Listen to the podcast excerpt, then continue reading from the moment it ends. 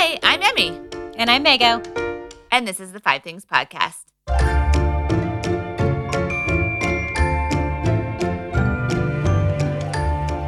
Hi, Mago. Hey, Ebo. Mago, you got your haircut. Oh. Oh my gosh. I got my haircut yesterday and it feels so fabulous. I cut it pretty short. It had gotten pretty long. It's so cute. I love it. Thank you. It had gotten pretty long, you know, during that period of time where we couldn't get our hair cut. So I was yeah. debating of just like, I'm like, I did so much unintentional work on growing this out. So I considered uh, keeping it long. But then the second I sat in that chair, I was like, chop it. Oh, how funny. You didn't, hadn't even decided before you got there? I mean, I felt pretty confident, but I was like, yeah. she could have talked me into keeping it long. I thought, but no. yeah, my I was ready to chop mine. And then um, my stylist was finally willing to come and do like a session at my house. That's that so was awesome. A few weeks ago, so she did, but she talked me into keeping it longer than I had planned. But it, it I did, I cut like three inches off, but. Well, we'll see. Next time, maybe I'll chop it. Yeah. I'm sure I'll just continue to go shorter and shorter now because, you know, mm-hmm. I have my hair short. Nathan is in mourning about it, though. He loves my long hair. Uh-huh. Yeah, Pete mm-hmm. last night, I was like, is it too short? And he was like, well, it's not obnoxiously short. Uh- That's what he said. And I was like, hmm, I have no I have no response to that. Hmm. Anyway. Yeah. I, well, I mean, I had my hair like shoulder length or less, mostly less, for ninety-five percent of our marriage. And right. So when he, he loves it so long, or are you just like, um, yeah, hey. I know. I'm like, well, you could have told me this fifteen years ago. Oh, I love it. My friend Robin just chopped thirteen inches off her hair. Looks so and good. I, we were saying how she looks so young again because she looks like she, that's how her hair was when we were in high school. But I think for some people, the short hair makes you look younger, and some people it makes you look older, because I, I actually agree. think I do look a little younger with my longer hair. I think you do too. What about me? I think you look younger because I think it makes you like, it's like a sassy, cute cut. You know what I mean?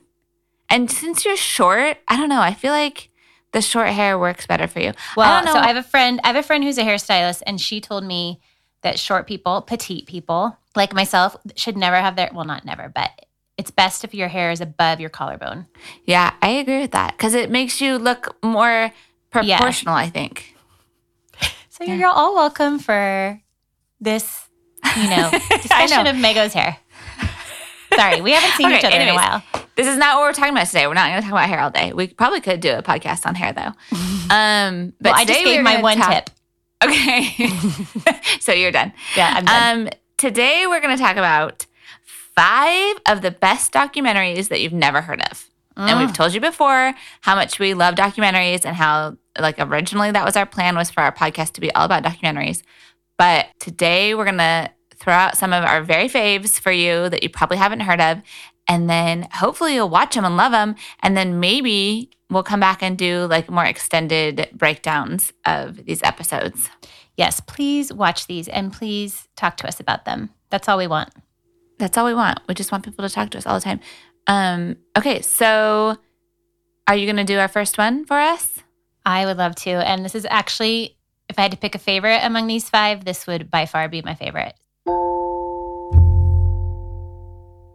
Number one, obscure documentary, is Grizzly Man. Oh my gosh. Okay, about maybe six months ago, I had a complete obsession with this documentary. Like, remember I came to your house and made you and Nathan yeah. watch it? Because we like, hadn't seen it, right? We hadn't seen didn't it. watch it for, yeah, yeah. No, a lot of people haven't seen it. And um, I was making everyone watch it with me. So I've seen it so many times. It is like, you watch this documentary and you're like, this has to be fake. This has to be a spoof. It feels yeah. like a Christopher Guest movie. Totally. I mean, I really think they should make a Christopher Guest movie about this. But they don't have to, because this exists. I know, you're right. You're right. You're right. It's already been done. So Grizzly Man is the um, quite sad story, actually, of Timothy Treadwell, mm-hmm. who is a kind of a weirdo. Actually, he's not kind of a weirdo. He's a total weirdo. He moves to the beat of his own drum. Yes, for sure. Um, yeah. He goes to Alaska, to some national park that I can't pronounce, for the summers, and he lives with the bears because he right. is very um, outspoken about the fact that the bears need him. They need to him survive. Desperately in order to save uh-huh. them from man. Yeah. Who is, so he, yeah, he not at all, all these, trying to He makes them. all these claims, like, you know, he's yeah. gained the trust of all the bears, and he he names them all, and he names them such odd names. That's part of the most, that's one of the most entertaining things. Um, and it's all, the whole documentary is like his own video. Right. Like he'll set up his camera and then he'll, you know, run run back to the shot. It's like Survivor Man. He just videos himself all the time. Yeah. Because he's alone. Um, For the most part, he's alone on the island. It's correct, an island. Is it's right, island? Isn't it?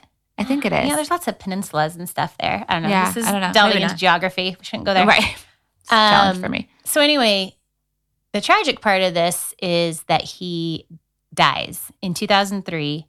Um, he, he has his girlfriend there, Amy Huguenard. Remember Sweet mm. Amy? Yeah. Well, and not she, much because they barely show her because he, even when he had people with him, would pretend that he was alone. So he never let them be in his film. Right. Yeah, that's true. And she, the sad thing about Amy is she's like clearly does not want to be there. Like she no. doesn't like the bears. She doesn't like getting as close to the bears as crazy Timothy Treadwell likes to do. Um, She's and very anyway, uncomfortable. They, they both end up losing their lives to a grizzly bear attack, and they have it. Like he must have been setting up a shot because they have audio of it, but not video because the lens cap right. was on. I and they actually they don't part. play, which I'm grateful for. They don't play the yeah. audio on the documentary. But so you might be wondering why I'm obsessed with a tragic documentary like this. And it's because the characters in this oh my documentary gosh. are so... Who's your favorite? Do you remember? It's been a while since you've watched it. I think my favorite is... Well, I watched part of it the other day in prep, but um, I think my favorite is the ex-girlfriend. Jewel. That's her name. Who Why do you love Jewel? Has basically taken on the role of his survivor. Right. And even though like, a, they casually dated, I think. Yeah, it seemed like it, but... The thing that really, the biggest question mark for me in this whole documentary is how does he keep getting these women to invest in him so much? Like he's so strange. And there's one part where they actually talk about um, that he possibly was questioning his own sexuality. Mm-hmm. And so I'm like, what about him was so attractive to these women? I don't know. That they were willing to go live in this, and especially Amy because she was so uncomfortable. I don't know. It was so weird, but... The woman, Jewel, is like so upset about his dying, which, of course, that's not weird, but like... But she doesn't seem actually upset. She seems like she's milking it. Well, maybe, yeah.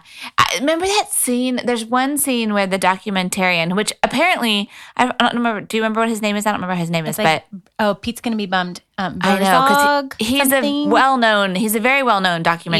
Yeah. And, and his accent is just fantastic. Oh my gosh, it's movie. amazing. It's amazing. And he narrates most of the documentary. Um, he There's a scene between him and Jewel where he's interviewing her, and there's this awkward, awkward moment of silence. Oh, no, wait, is it? No, it's between her and that watch guy. Okay, who I, let me just interject. I was going to say who my favorite character in this is. Oh. It's that guy who is actually the coroner. Right, right. Oh, Oh my God. Like, if you don't want to watch the whole documentary, just fast forward yes. to, to this scene.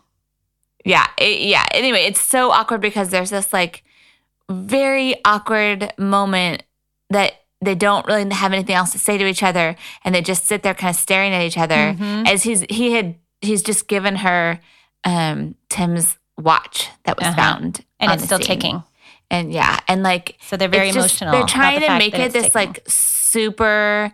like meaningful moment, but it's so forced and so awkward. And then they just stare at each other for a good thirty seconds. And why they didn't edit that out, I have no clue. It's so bizarre and so uncomfortable. It's just weird.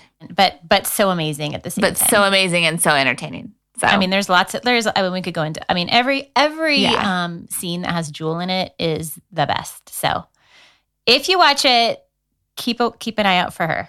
For sure. And then we would definitely be, be remiss if we didn't mention the theme song. Oh, yeah. I know I had it in my head when I was making my notes. It's so bad. It'll get stuck in your head. I don't know. We're not really, we're not really selling this documentary right now, but you have, if you... I would feel sold. If you enjoy Christopher Guest, I feel like you need to watch this documentary. Yeah, if you enjoy like a spoofy documentary. Yeah. You if you love Best in Show, then watch Grizzly Man. But know that it's real. Right.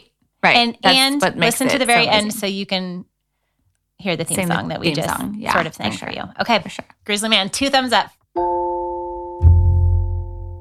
Okay, my first one is an E S P N documentary. There's a series on E S P N called thirty for thirty, and they're all done by like different filmmakers. But this one is from season one. It's called thirty for thirty, June seventeenth, nineteen ninety-four. And um, oh, I was going to say, where can people watch Grizzly Man? We should say where they can watch it. Where can people watch oh, Grizzly Man? I, it's on Amazon Prime. Okay. Um, so thirty for thirty also is on Amazon Prime, but turns out it's also on Hulu. So if you have a subscription to Hulu, I know. Well, see, I, okay, we won't get into that, but yeah, good to know. Yeah, I only today noticed that. So I actually bought it on Amazon Prime. Although, wait, wait, wait, wait, let me interject because I saw that yeah. too. I saw that it, when I Googled it, it said I could watch it on Hulu. You probably have to have Hulu Live. Oh, Hulu Live. Yeah, because they didn't have that yeah. season. Yeah, I think you, it, it, it, I could watch it on Hulu. I, I checked yeah, this morning. So if you have Hulu Live, you can watch it on Hulu. Otherwise, you have to pay um, one dollar ninety-nine on Amazon Prime to watch it. But it's so it's it, you know one dollar ninety-nine, or you can pay four dollars when you buy the wrong episode first, and then have to buy the correct episode. But by the way, I got a text from Pete. He's yeah. like, "Who's who's purchasing thirty for thirty? Like, who's watching E S P N documentaries?" Oh. He was so baffled. He didn't believe it yeah. was us. Yeah. Well, so if you. If you are getting it on Amazon Prime, it's season one, episode twenty-six on Amazon Prime. For some reason on Hulu, it's season one, episode fifteen. Don't know why, but it's called June seventeenth, nineteen ninety-four. So I'm just, I, I actually found the like description of it. So I'm just going to mm. read that to you really quick. So it says, do you remember where you were on June seventeenth, nineteen ninety-four? Thanks to a wide array of unrelated coast-to-coast occurrences, this Friday has come to be known for its firsts, lasts, triumphs, and tragedy. Arnold Palmer played his last round at a U S Open in Oakmont, Pennsylvania. The FIFA World Cup kicked off in Chicago. The Rangers celebrated on Broadway. Patrick Ewing desperately pursued a long-evasive championship in the Garden. And Donald Fair stared down the baseball owners. And yet, all of that was a prelude to O J Simpson leading America on a slow-speed chase in a white Ford Bronco around Los Angeles. Oscar-nominated and Peabody Award-winning director Brett Morgan will artistically weave these moments and others to create a unique and reflective look at a day that no sports can- fan could forget. Let me just interject here. I do think it was a very well done documentary yeah. because there's no narration. It's all yeah, that's what I was gonna say. News clips. That's my favorite thing about it is that yeah. there's no talking heads. And I actually, if you, I don't, at the very beginning, they had a little clip with the director, and he talked about how he didn't want to use any talking heads in it. So yeah, it's the it's so cool how he tells the story without any talking heads, and how he just uses the cutting room floor mm-hmm. excerpts from all the different broadcasts. And you even hear like the behind the scenes in the helicopters that were flying overhead on the Broncos. Um, so it's so, so well done. I love it's how he so weaves well it all together. I loved all the uncut, like the the stuff of Bob Costas. Yeah, me too. That's like my favorite when part. He was like he was so confused about like what he should do because he's yeah he, he was which which event was he at? I think he, he was, was at the, the basketball. He was at the basketball game. Yeah, he was at the um the Knicks. Yeah, we don't know what we're talking about. Whatever, it doesn't matter. But yeah, it was it was he so was clearly and, torn. Like, what do I focus on? Yeah, how do we talk about this basketball game? I just think game? it's first of all so incredibly fascinating that all those things happened on one day. Like, those are incredible sports events. I did this, doesn't, ex- I mean, this list that I read, it's like, okay, what's that now? But it was like Arnold Palmer was playing his last round of golf. That's a huge deal. And then the Rangers, which is the New York hockey team, had won the Stanley Cup for the first, first and only time in like mm-hmm. forever. Like, apparently they still have not won and it since then. They're having their parade. And they were right. having their ticker tape parade on Broadway in New York. And then the, yeah, the um, World Cup was kicking off in Chicago, which I think it was the first time that it was the World Cup was happening in the United States. Mm-hmm. And Oprah was like opening the ceremony. And mm-hmm. then the, uh, bas- yeah, the basketball game was like the end of the season for the Knicks. And it was just like so many crazy things happening all in this one day. And it was then, kind of unthoughtful of O J. I mean, is he a thoughtful person? No. Is the answer. But I just love this because for us, we were in high school when this happened. Yeah, and so I remember it so vividly. Uh-huh. Yeah. And we, he actually drove in the Bronco all the way down Orange County. So they were down just a couple exits up from our house. Um, they came that far down here. So he headed south until he realized he wanted to go back north. Right. And kill himself at the home he shared with Nicole. Right. Which I did. I, I did Spoiler. feel nostalgic watching it because, I mean, like yeah. you said, Oprah's on there. Mm-hmm. You know, Clinton's on there. They're talking mm-hmm. about white Reebok tennis shoes. Mm-hmm. Totally. All of it. I was like, oh. Yeah. Well, even like the newscasters that they show, because I, that's, you know, I grew up in Orange totally. County. So the L A, local L A newscasters are my, were the people I grew up watching. And so even like the people, it was just very, yeah, it was very nostalgic. But So, so fascinating. And I just love that take on it because I've watched every O J. Simpson documentary. Yeah, I've listened to the podcast. I've done it all.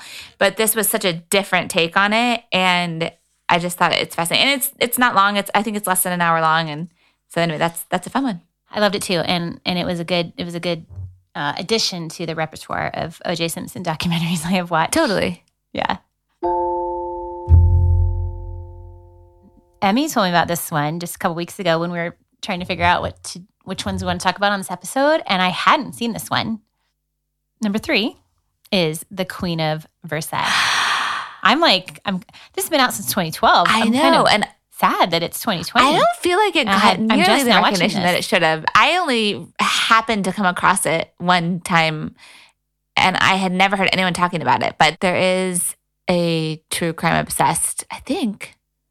I think there's a True Crime. It must be on their Patreon feed, though. Oh, but there has they to do be. It, and we, and it's hilarious. But yeah, yeah, it's good.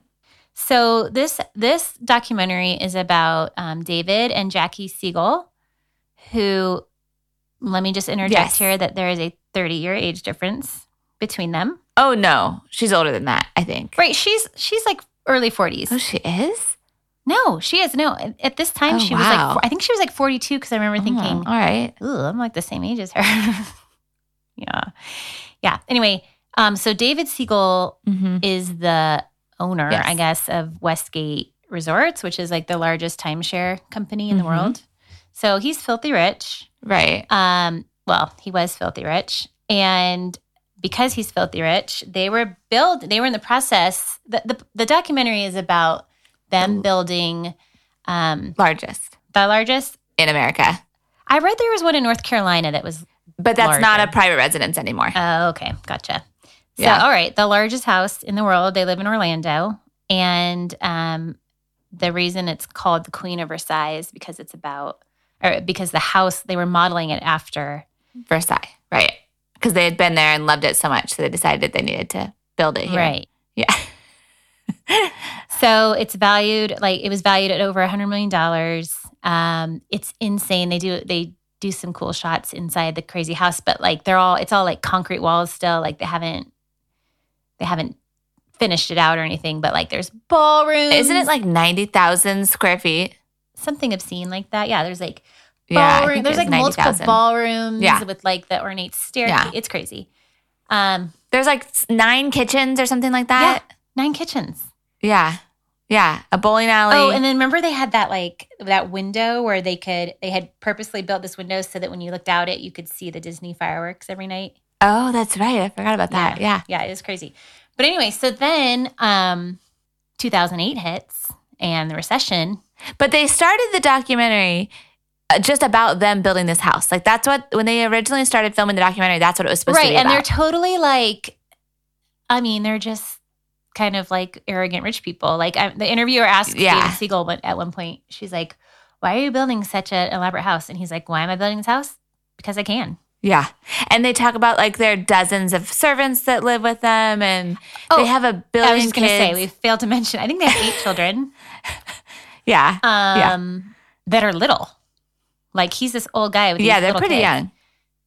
And she says at one point, like, oh, well, we'll get to that. Sorry, go ahead. So anyway, so two thousand eight hits, and the re- they they take a huge hit with the recession huge. because people are not are no longer wanting to buy in on a timeshare. They're selling, trying to sell off their timeshares, right. um, and they go mm-hmm. like they go pretty much belly up. Right. So they have to lay off like most of their company. Yeah. So like the second half of the documentary is them like yeah. lamenting that, you know, they have no money. Well, and they're trying to sell the house, but no one will buy it. And the people are offering them like way, way less than they think it's worth. And they're like fighting all the time because she can't stop spending money, even though they have none. Yeah.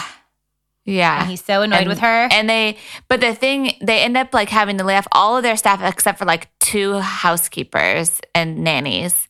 And she says at one point something about like, well, I never would have kept having kids if I knew I wasn't going to have nannies. Right. Like, she makes some comment about how, like, well, I had nannies, so I just kept having kids because right. it was so easy. Yeah, right? When you like, got oh, and an then army in the end, of the nannies, poor nanny, you have an army of children. The poor nanny who talks about how she just, all she does with her life is send her money back to her family. And she's and living in the playhouse that they like. She lives in the playhouse in the end.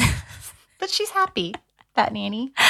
She seemed all right. I don't know if well, she anyway, really I, is I was happy. Intrigued. I didn't hate Jackie, like, I feel like she was trying no, to be like pretty positive about the whole thing. Like she was kind of trying to ride the wave, and obviously she was hopeful that well, it would and get we better. Should say, she came from like a really poor background. Mm-hmm. Like she was a very, very low income.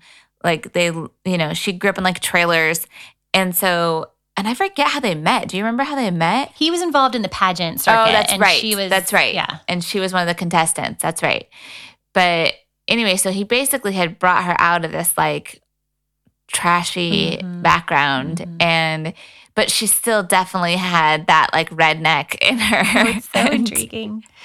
So she's a little endearing because she's like pretty down to earth, even though which is hard to say when you see like how they're right. living. But she actually was pretty down she to really earth. She was. She didn't really take herself that seriously. I, like, I kind of remember the her. time where they go through the drive. They're in their limo going to get their kids' hair done because they're having this yep. pageant party at their house, mm-hmm. and she like swings through McDonald's chicken drive through for the whole salon. In, yeah, in her limo and gets like dozens and dozens of chicken nuggets to give to the awesome. salon people. Well, it's a good yeah, watch. Anyway. Um, I highly recommend it. I'll probably watch it again. Yeah, it's really and and. I mean, if we ever do a full episode on it, we can go into more detail, but they there is a happy ending, which is they do get to keep their house. Mm-hmm. They get to keep Versailles. But we Googled it, and they are still in the process of finishing it. It's not done. Eight years later, it's not done. Oh, man, that's so crazy. So, yeah. All right. Well, good recommendation, Emmy. Thank you. Okay, number four is also on Netflix. Oh, wait. Queen of Versailles on Netflix, right? I think. Ooh, shoot, I'm sorry, I don't remember. Let me Google it. Yeah, I'm pretty sure it is. You can Google it while I'm starting to talk about this one, but I'm pretty sure it is. Um, oh, we should say, if you don't know how to find any of these, or if you don't have like Netflix or Hulu or whatever, if you just Google the name of the documentary, and sometimes you have to put the word documentary after it, um, it'll pop up at the top of your Google page. Mm-hmm. It'll pop up. Where you can watch it. Um, Yeah, some information, and there's a little link that says watch movie, and if you click on that, it'll tell you all the places you can watch it. And usually, worst case scenario, you can buy it on YouTube for like one dollar and ninety-nine cents. Yeah, and but, this is, a, I just Googled um, it. This one's actually free on YouTube, which made it feel even trashier.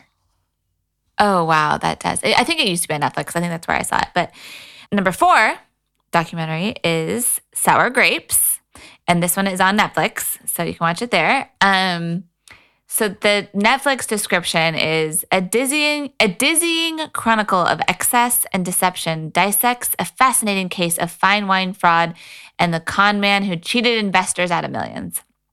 This is a very different take on a true crime documentary, but it's basically about this guy. His name is Rudy Ker- Kurniawan. Kurniawan? I don't know oh, how yeah, to say it. Yeah, it was a tough one. Yeah, Kurniawan, I think it Rudy is. Rudy K. Rudy K. And Rudy K is an Indonesian man that came to the, he's in his like twenties. But doesn't he say he he's Chinese? His, well, he's of Chinese descent. Thank you. But he, okay. his family, like they end up tracing that back in the documentary, and his dad's side is Chinese, I think. And his mom's okay. side, I'll tell you but more about them in a second. Indonesia. But okay. Yeah, he's from, and so he came to the United States on a student visa to go to Cal State Northridge. Ooh. Which, for those of you that don't live in California, Cal State Northridge is not like a school you would come from China to come it's or not from like Indonesia. An uh, international destination no. school. No, I mean, the Cal State school is a great system, but it's not like the location you would really want to be like, I'm going to come go to California and well, go hey, to listen, Cal State to be fair, if we were applying at schools in Indonesia, maybe, maybe we, you know, we wouldn't be in the know either. Fair enough. Okay. So anyway, he that's how he came to the United States, was on the student visa. Turns out that he actually was, at this point, um, in the United States illegally because his student visa had expired and he was not supposed to be here. Um, when was it? So like, he, do you remember? It was in two thousand. It's older. Eight? It was, oh yeah, it's older. two thousand six was when the auction happened. Okay. So he he ends up becoming, like, moving himself up in the in the world of fine wine. Mm-hmm. And um, Which was a world becomes, I knew nothing about. Like, I didn't know these yeah. auctions existed. Yeah, I thought it was really, I actually think that's one of the most interesting parts of this documentary Me is too. seeing that, because it was not, I don't know if it's just this particular group of people, but they're not like the highbrow, um, upper middle class Caucasian Americans that you mm. expect in this world. They were kind of a, a hodgepodge, and I would say there was quite a bit of new money in this group mm-hmm. of people. And so they're just like these people who don't know what to do with their money, so they're spending it on wine. And right. like, there's one guy they interviewed that's a friend of his that's a filmmaker, and he's such he's so obnoxious. He wears his sunglasses the entire time there, which is oh, such yeah. a pet peeve of mine. And he's like, he just doesn't like he's not a person that takes care of his appearance, and he's just like he looks like a really ragged Jack Nicholson. Yes, like really ragged. Yeah. He, yes, that's a good description. And he looks like he also probably hasn't slept much and just has been drinking wine for weeks on end.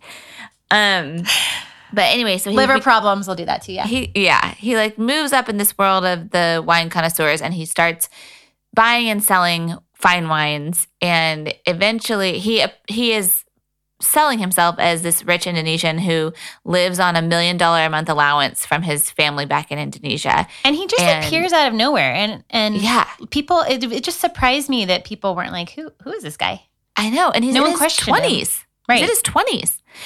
And so he ends up like buying and selling all this wine, and he sells like all this wine at this auction house in, I think it was in New York. It's called Acker, Merrill and Conde. And it's this kind of small wine store that ends up, because of him, basically becoming the like number one auction house in America for, and because they have these two auctions where they sell thirty-five million dollars worth of wine of his, from his collection. And it turns out that they th- that they some people start to think that the the, wi- the wine is fake, and so there's this um, French winemaker who gets the catalog for the auction. He's from Burgundy. He's from Burgundy, and he sees some of his wines in this catalog for the auction, and um, it turns out they're like wines that have vintages that they, they never made. Like there's a one certain kind of wine that they didn't start making until the eighties, and yet there's like a come bottle on, from Rudy the K. sixties. I mean, I know, seriously. If you're gonna fake wine, don't you at least check to make sure that wine was actually made? It's so weird. I kept thinking about that too, because there were when they eventually raid his apartment or house. Oh or whatever, my gosh, wasn't that crazy? They find all these labels, and most of them are not even right. And I'm like, really? Like, if you're gonna do it, at like least there were do misspellings, it right. yeah, of like vineyards, yeah, and. It was pretty atrocious. Yeah. His attention to it's detail. It's embarrassing. And I'm sure it just goes to the fact that he was getting away with away with it so easily. And so mm-hmm. he was just getting lazy about it. But anyway, they end up finding out that he has been like concocting all these wines and then selling them as, and one of the characters is um, Bill Koch, who is one of the famous Koch brother, billionaire Koch brothers. They're these billionaire businessmen. And um, he ends up finding like four million dollars worth of fraudulent wine in his cellar, and so he goes on this quest to like take down. Oh, he had like he had like millions of like not millions. He what had four he million. I was astounded. Oh, talking about it? The bottles that he had that were like from Thomas Jefferson. Like he had one from Thomas Jefferson, yes. I think. Yeah, that was fascinating. Yeah, from like the seventeen hundreds. Yeah, but but he, he was he was kind of bummed, but he wasn't all that upset. I mean, I think when you're that change. rich, it's chump change. It's four million dollars, but right. yeah, it's just really interesting. I think the most interesting part of it is that it just like. It shows this side of the, um, I don't know. I, I just found it fascinating that like if he was able to do that and get away with it, and even like some like wine critics didn't catch that these were fake bottles. And yeah, I was fascinated by the fact that, I mean, they didn't know it after tasting it. Right, so that's he, what I'm saying. He was able to like recreate the the general feel. Which begs of some of the question, really expensive wine. How valuable is the really expensive wine if you can recreate it and fool even a critic? Like, I was picturing him, I was picturing him like with the Franzia, like box wine in his apartment. And like a whisk. Oh my gosh. Yeah, what was he doing? What was he mixing? Like, was he mixing like mid-range wine? Yeah, that's what they said, basically. Yeah, I don't know. It's interesting. Okay. And they, Carl Rossi. They did say like um, at the end of the, when they were rating, after, because I was, they show at the end them like destroying a bunch of wine and the F B I. And mm-hmm. I was like, just throwing it in a dumpster. Why did they destroy that? Like, if it was so good that like, it fooled people, it. Why didn't they auction it off? It could have been like valuable as like a souvenir kind of thing, you know? But it t- I had the same thought. Yeah. They literally throw it into a dumpster, and then they show. I mean, obviously the glass is breaking yeah. as they throw it into the dumpster, and it's leaking. It's like seeping out from the dumpster. Yeah, but I wine. did find out. I did find some interesting information on that. They said that he had, at the time of his arrest, because he was arrested in two thousand twelve, he's currently in jail, he was storing more than six thousand bottles in commercial warehouses, and they went through them painstakingly to figure out which ones were real, because there were some real ones. So the real ones oh. did get auctioned off, but how did they the determine that? Fake ones, I guess, well, they... They hired. There were all team. those experts that look at cork and label and yeah, but they the ended up selling them off for one point five million dollars, which I guess that paid for the investigation. But anyway, it's interesting. And the documentary. It's a very interesting look into that world, and um, it, it really was. I felt and, like, and it, wasn't it interesting that they said? I mean, they gave a number, but I forget it. Of how, potentially how many bottles of his yeah. are still in people's collections. Yeah. Well, and they and they talked. They talked about how. Um, a lot of people were unwilling to testify against him because they were embarrassed because they didn't want to admit that they had been fooled by his wine. So anyway, it's interesting. It's a good, it's just a good, like if you are a like real person, like Mago and I are, it's an interesting way to just kind of break down those barriers. Like where you're like, oh, they're not that special. Those rich people, well, they don't even open know. Open up a bottle of, open up a bottle of mid-range wine yes. and yes, watch it. Totally. It's good. Totally.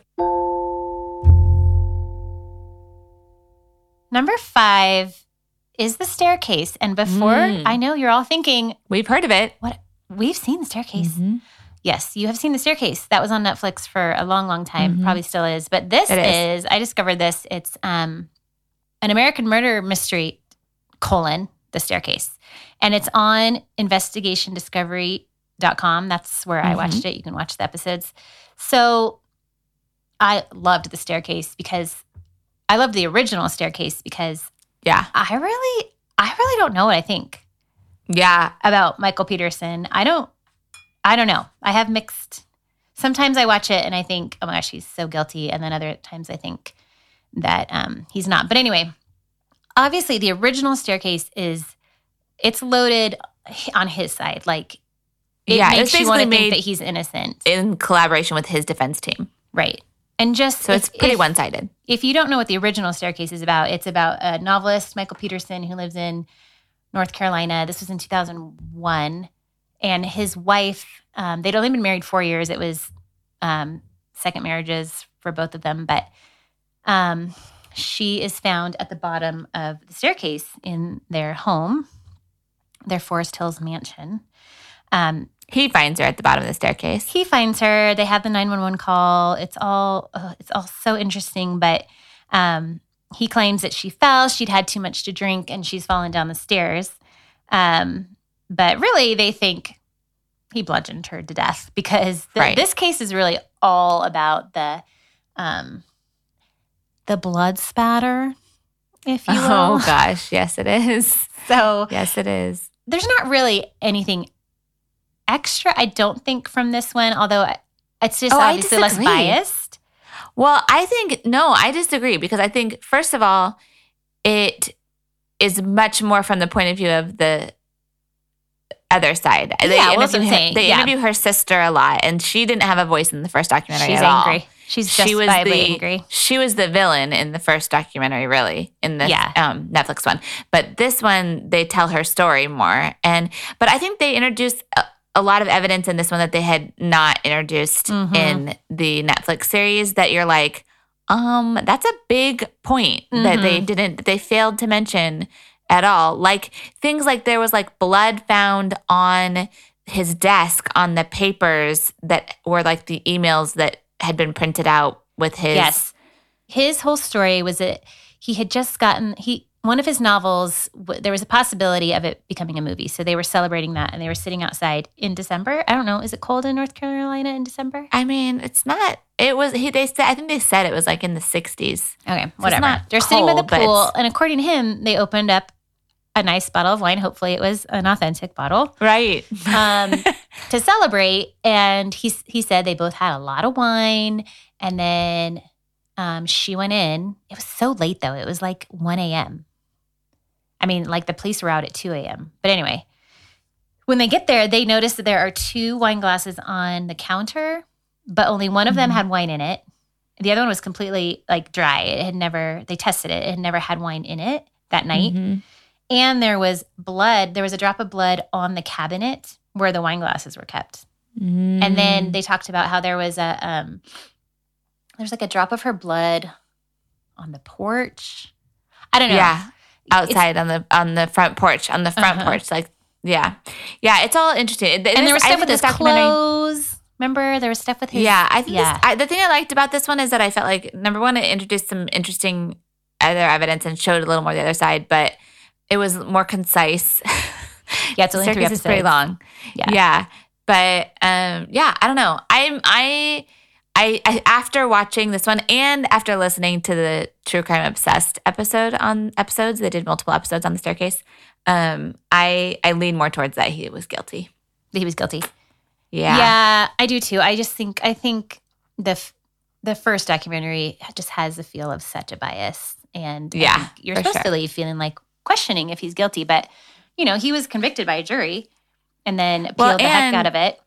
Yeah, and and then yeah, I don't know. The thing that the thing that I was always holding my hat on with the first one was that the kids stood by him, but I think I don't know. I, the thing that shocked me in this new one in the I D series is that they'd only been married four years. I don't think they said that. Maybe they did. Maybe they said it in the original, but I didn't remember that fact. I but four did. years, yeah, that only four years. That was interesting. Anyways, that's, well, it's a good I mean, one. It's we a might good have take a- on that story. Yes, and we might have to do a full episode on it because we haven't even discussed the owl theory. Yeah, I think we should. I think let's let's just tell our listeners, our our dozens of listeners, our tens of listeners, you need to watch this watch this series. If you haven't watched the original Staircase, I, I think they should watch the original. I mean, I don't know if it's I don't know which one came first, but the Netflix Staircase series I would watch first. Mm-hmm. Don't you think? Oh, for sure. Yeah, and just then watch it's longer. The, yeah. Yeah, and then watch the I D one. And if you're willing to put the time in to watch those, then maybe Mago and I will do a, an overview of the whole thing because it is a very, there's so many twists and turns with this story. And mm-hmm. we haven't even talked about Patty. And oh gosh. So yeah. Okay, okay that's all that. We're going to do a full episode on this. So okay. catch up. Catch up, people. Catch up. All right. Well, that's it. Those are our five documentaries that hopefully you hadn't heard of. And now you're super excited because you have five new fun things to watch. Yeah, so hopefully you're like, hurry up and stop talking so I can go watch these. All right, sounds good. We'll see you next time. Thanks so much for hanging out with us today. Be sure to subscribe on iTunes so you don't miss an episode. And while you're over there, please give us a five-star review. Also, give us a follow over on Instagram. We are at Five Things Podcast. That's the number five Things Podcast. If you have any topic suggestions, we would love to hear them. So send us a D M through Instagram and we'll try to get you on the show. That's right. It all would not be possible without the help of Jeff and Taylor over at Good Ear Audio. You can find them on Instagram at good underscore ear underscore audio, and they can help you with all your podcast needs. We'll meet you back here next week.